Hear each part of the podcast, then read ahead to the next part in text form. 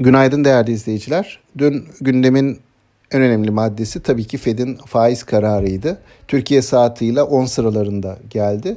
Ee, bizim piyasalarda bu kararın beklentisiyle günü nispeten zayıf bir seyirle geçirmişti. Yatay bir kapanış yaptık. Ee, 0.3'lük bir artış var ama hani e, genelde sayılı hissede yukarı hareketler gördük.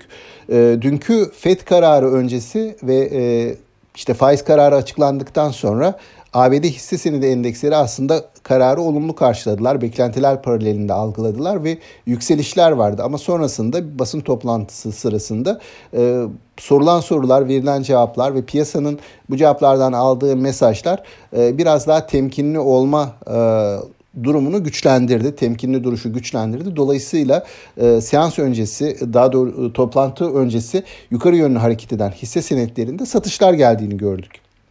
Bu sabah itibariyle yurt dışına baktığımızda yine yurt dışı tarafta ABD hisse senedi endeks vadelilerin e, zayıf bir seyir seyrettiğini, eksilerde olduğunu görüyoruz. E, bir ihtimal bu seviyeler bir e, destek seviyesi olarak görev e, görebilir. Yeniden yukarı yönlü hareket başlayabilir. Ama piyasa güne nispeten zayıf bir seyirle giriyor. Bunu not etmek lazım. Dün yurt dışı taraftaysa FED kararı öncesi sakin, e, temkinli bir duruş hakimdi. Bizim borsamızda günü 0.3 artışla kapattı BIST 100 endeksi bazında. Hani burada öne çıkan sektörler olarak ulaştırma sektörü, havacılık sektörü ve bilişim sektörü hisselerini sayabilirim. Buna karşılık banka hisseleri dün belirgin satıcılıydı güçlü kar beklentilerine rağmen.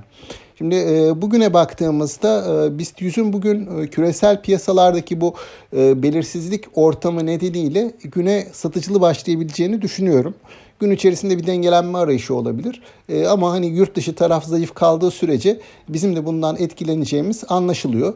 E, dolayısıyla hani e, güne e, bir satıcılı başlangıç beklemek makul olur diye düşünüyorum. Tüm izleyicilere sağlıklı, bol ve bereketli kazançlı günler dilerim.